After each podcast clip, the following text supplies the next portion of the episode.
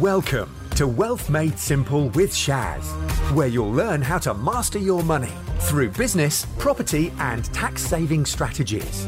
Your host has collectively helped his clients make tens of millions of pounds in additional profits through these strategic approaches to business.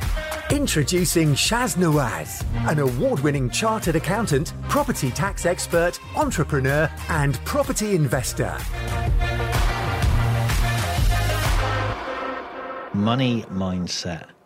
And a lot of people have an odd relationship with money. And um, I think it's Rich Dad Poor Dad. If you haven't read that book, fantastic book. Robert Kiyosaki. Highly recommend it. Um, but money doesn't grow on trees. Well, it does.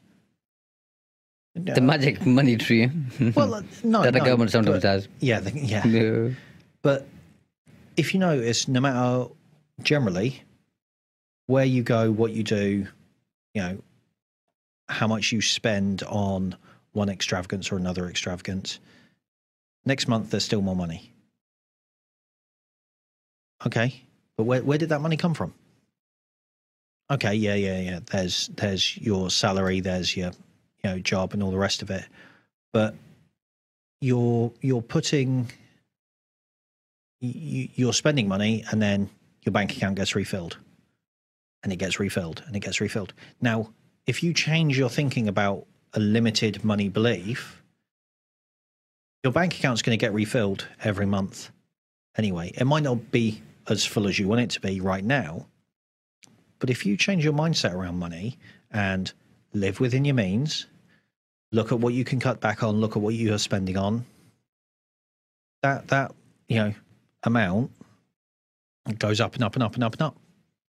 Yeah, I think on a, a, a broader point there, Kieran, whether it's money doesn't grow on trees, whether we're working to pay the bills, whether money is the root of all evil or the root to all evil, okay, all of those things and many others, by the way, are some of the stories that most of us hear when growing up, okay, and they stay with us, don't they, all the while. They, they, they do. Money's not easy to come by. Yep, yep. All of these things, and but you've got to look at who's teaching you that and what financial position they're in. But people don't because Um, they're brought up with it. Usually, all of us, uh, okay, parents, Yep. neighbors, uncles, aunts, grandparents, whoever. But the majority usually parents, isn't it? Yeah, uh, yeah, yeah. I mean, hear those stories. But and and again, you know, no disrespect to anyone's parents out there. You know, they did the best they could, and they can only teach the understanding that they have. But if your parents were super wealthy, They wouldn't have said that. they wouldn't have said that. Uh, yeah, that's just a fact. That's not me supposing. That's not me. My parents were not wealthy. I got told those same things. But I can tell you for a fact, wealthy parents doesn't do not say that to their children. They do not have that limiting mindset about money. Yeah, so then it obviously builds an aversion in people's mind. And also, uh, linked with that usually is uh, if somebody's well off, quite often or sometimes, uh, people will say, well, they made money quite easily, must be doing something bad. Yep. Okay? Or people who have lots of money are bad people. They take advantage of others and so on and so forth. Do you, do you see what I'm saying? This Oh, goes oh, on look at that and on. nineteen-year-old that's driving a flash car. Yeah. Either it's either it's parents' money. It must be parents' money. You must have wealthy parents. What a spoiled brat. Or it's I wonder what dodgy things illegal activity. Yeah, what, what illegal activity he took part in to get the money to pay for that. And not necessarily true at all. but the main important thing is really is again talking about mindset. None of our business, unless you're doing something illegal, which we know about, which where we have a duty to report. Oh, absolutely. Yeah, Different? Yeah, yeah. Yes, But yeah, that's that- different. That's that's different. Yeah. That's not. Yeah, but we're just focusing on mindset. Uh, yeah, yeah, exactly that. And so, so, so within that, you've got, you know, the money, the money co- coming in, the money going out. If you stop thinking about it as t- um, real world example, um, I've got a friend who has, by their own admittance, Kieran, we all have a friend. well, Carry on, I, I, not everyone has a friend. don't they? Okay. That that's going down a darker path. Oh, we won't go down that. But by their own admittance, they're rubbish with money. You know, they can't save. You know, the the their their um, description of them with money is imagine trying to catch water with your hands open. But people say that oh, I'm really bad with money, or I can't handle money, or I can't manage money. Again, it's that programming in your mind or to your mind where you're saying, I've got some aversion to this, I'm really bad. Did, did that make sense? But one once every other week, once a month, I generally do a check in with them just to you know see how things are getting on because I, I was invested in helping them sort things out. You know, and now going from you know debt, loans, overdraft, you know, yes, they still have loans, no credit card, so we've paid that off, got rid of that. You know, high, high, highest amount paid off first, and gradually they're just gradually. It's going to take them another year, eighteen months to get out of their overdraft, and it's not large overdraft, but it's about doing it in small steps, one step at a time, just gradually changing that mindset, gradually moving away, gradually adding to it, gradually, gradually, gradually and it's not limited their life at all. It's not changed really the way they live their life. All that's changed is that every month, every two weeks, something like that, we have a quick catch up. How are finances going? How are you set? And because they're looking at it more, and that I think that's one of the key points is they're seeing it more. Because they're seeing it more, they're taking more affirmative action. Because they're taking affirmative action, it's Yeah. it's something that's on their mind. So because it's on their mind, they're doing something about it. Because they're doing something about it, it's it's building habit, and that habit is building consistency, and that consistency is going to serve them well in the long run. Yeah, this is um, going back to the earlier point about the stories or the mindset that we have. You either tell people stories, Yep. people tell you stories, or you tell yourself stories. And the third one is the most important. What story are you telling yourself on a regular basis about anything to do with mindset? Okay, it's too hard, it's too difficult. I'm not good with it. I can't do it. it it's always been tough, and it was tough for my parents and my grandparents and whatever other this is never gonna reasons and excuses that we have. Okay, it, and and the the thing about money is, uh, it's important for people to notice and note if they haven't already. Money doesn't have a conscience. No. Money doesn't talk. Money doesn't eat. Money doesn't walk. What money does is moves from one person to another. Money doesn't care if you're a good human or a bad human. It doesn't because if it did, then all the good human beings would have lots of money. And all the bad ones that okay wouldn't. So all the ones who are, as we said earlier, doing illegal acti- activity, whether they're selling drugs, people trafficking, uh, whether they are selling uh, arms, nuclear weapons, all of that type of stuff, which most people obviously agree with shouldn't be uh, sold. All of those things. Okay, uh, those people would have no money. If only that was the world we lived in. But does that make sense? To Yeah, yeah. And then people say you got to work hard to make money. Absolutely, hard work is a good ethic. But if you look at the people who work the hardest in the world, uh, generally speaking, I think people would, would would agree that they don't always tend to get paid the most. And I think some people would say that if you look at developing countries, people tend to work harder because it's more manual labor. Yeah. Okay, as in physical hard work. I'm talking about here, not mental hard work. Uh, And I- but I think they don't get paid the most. So I also think there's a common. I say I, I'm gonna I'm gonna say misconception because I do I do see see it differently to a lot of people, and I'll admit that. But um, it's there's like a meme that runs around all the socials every so often of a little toy man with a wheel that he spins around, and you put a ten pence piece on it, and he spins around and he goes really really fast. And then there's a slightly bigger one, which is your supervisor. You put a bit more money on to get that working, but it doesn't spin as fast. And then you get to the bigger one, even more money on to get it moving. And you know the whole the whole Yeah. analogy of it is the higher up the chain you go, the more money you get, but the less work you do. I don't strictly believe that's true. No. because I think you know, as an entrepreneur, as a business owner, you know, you you work harder than everyone else because you don't switch off twenty four seven. You know, if someone rings you at eleven o'clock at night and says, "Yeah, Shaz, we've got a problem. Something's crashed. Something's gone down," you know, ultimately the buck stops with you. It's your responsibility. To there's two of the things that comes with that, as you know, Kieran. One obviously is the risk that you're taking when those doors open or close every morning, afternoon, evening, whatever your opening hours are. You're taking a certain amount of risk, and then it's the value that you're adding. Okay, that's more important. Okay? Yeah. Somebody gets paid fifty thousand pounds a year compared to somebody gets pa- paid hundred thousand pounds a year. They might not be doing the same hours, but the hundred thousand pound person might be doing less hours. But are they adding more value? Yeah. with a certain amount of expertise that they have. But if they are, well, they're not to get paid more because they're doing more value. and and that's like I say that that that that's a little misconception that I personally think a lot of people have, um, are, and it's and it comes back to you know their beliefs around money. You know, you're at the top of the tree, so you earn more money for doing less work. We ignore the you know the 20 year overnight successes because, and the other phrase that is oft banded around Oh yeah, but it's easy for you.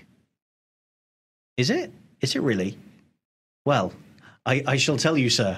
Walk a mile in my shoes and then tell me how easy it is. Of course. Of then you'll be a mile away and you'll have my shoes. I'm not sure that was a good idea. But it's, it's that uh, kind of cliche story that we've all heard at some point where someone calls a plumber, okay, and they fix their boiler and they give a bill, let's just say for a hundred pounds, all right, and the invoice says, you know, uh, Ten pound for the job for the bits. yeah, and ninety pounds for knowing where to hit it and how hard to hit it. Yep. That's called experience, isn't it? Yeah, but that's Yeah. not fair. But No, to come back to your earlier point, I think you, you made a good point with your friend, uh, which is when you focus on things, because in this exercise, a lot with people, obviously, uh, being an accountant, uh, you say, let's write stuff down and let's track and measure. And that's when they see how much money is being wasted or leaked, okay, on things Yeah. that they don't need. Okay? And it also then helps them focus on how much they actually need and how much they want to have in the future to do the things that they want to do or to retire or to create a legacy for their children or whatever they want. And, and uh, there's a fantastic author called, well, there's an author called T. Harv Eker who's got a fantastic book.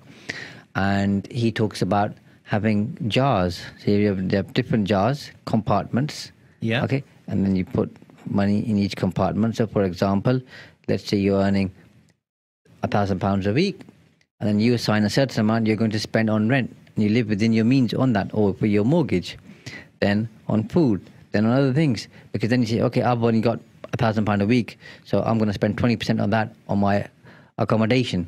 So therefore, I'm I'm going to buy or rent or buy something that okay only takes up two hundred pounds. But what people tend to do, and we're all guilty of this, by the way, is a thousand pounds is coming in, and we want that bigger place, which costs us five hundred pounds a week. And it, it doesn't work weekly, by the way. I'm just trying to Yeah, yeah, simplify it. Uh, five hundred pounds a week. So now you got you've only got five hundred pounds left, and the same happens with food, takeaways, restaurant, eating out, meeting friends, buying clothes, subscriptions. Which, as you know, we're a subscription-based society nowadays. Everything's Yeah. pretty much subscription-based. Uh, and it's all leaking out, and at the end, the end of the month, there's more month left than there is the money. Yeah. So discipline. Yeah, there is. And I also think that people, and I mean, you can find this, you know, this information, you know, loads of places online. You know, you need to split your salary down into X amount for savings, make sure that that's, you know, save and never touch, Sant savings. Um, there's, you know, emergency fund saving. There's, you know, living living money, and then there's disposable income. I think right at the end, and the last Yeah, different people have different percentages. and different people yeah like you say different people have different percentages um, but i personally find that a lot of people will look at that and go well if there's more month left at the end of the money then at no point am i ever going to be able to get sant savings.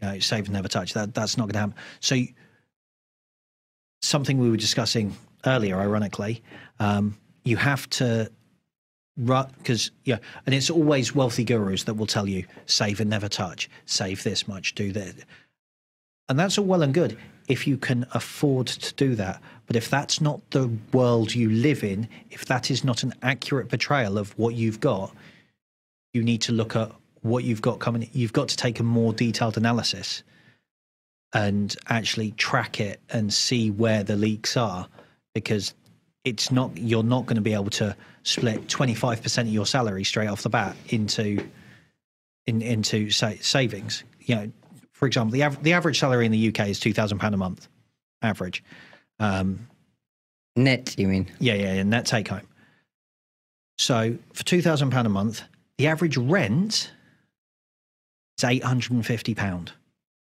so almost half of your salary before you even get started goes into rent Morg- the average mortgage is around the same. So, you know, okay, so bills, as we know, have gone up almost, I think it's 150% over the last year and a half.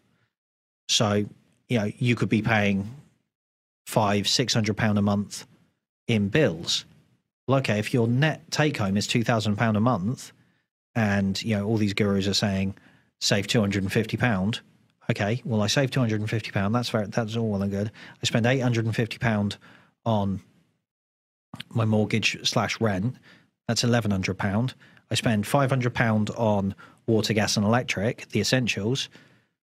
Well, that's sixteen hundred pounds before you even get into your internet, your you know Everything else. Everything else. That's what I was saying. Different. We will have different percentages. So I, don't, I try not to give people percentages. Sometimes people ask and I say, okay, this is what you could possibly do, uh, but it's going to be a different number. I think what's really important, and again we touched on it earlier, is building a habit. Whether it's, Yes. uh, whether it's, it's a pound a week, a pound a month, and but slowly, slowly building that habit, and then after a while, as you focus on it, you'll start thinking, okay, how do I make it two pounds, five pounds, seven pounds? Because I think uh, I'd uh, be putting my neck out, but everybody listening uh, spends money on something uh, that they could reduce. yeah. I, I would I would agree with that. And uh, so I don't mean eliminate, I mean reduce, whether it's eating out, whether it's subscriptions, whether it's coffee, whether it's cigarettes, whether it's drinking, okay? Uh, whatever it is, everybody can say, I can be better at this. So that gives that extra flexibility uh, to say, okay, now I'm going to save. Now it's a choice to make. Do I want to compromise all this and drinking less coffee or whatever else uh, to saving money, or do I want to say, you only live once, I want to enjoy it, and I want to do this? And that's the difference that people have in terms of mindset and discipline, because there's certain behaviors that money likes, Yeah. and one of them is discipline. Yeah. Disciplined about it. Money likes that, okay, and it then is it work works its way towards you. There are other behaviors as well, which we'll cover on another episode. But today we just want to kind of set the foundations in terms of basic beliefs and how people think about things, and then perhaps how they ought to think about things. But and go, going back to my friend who's gradually improving in their in their financial state, it's I look at my bank account almost every day. I can tell you exactly to the penny how much is left to go out before payday. And you know we've got another what ten days until payday. I know exactly how much money is going to go out between now and payday. Minus, plus or minus, you know, maybe twenty pound for you know buying things that unaccounted for. Not many people I know can do that.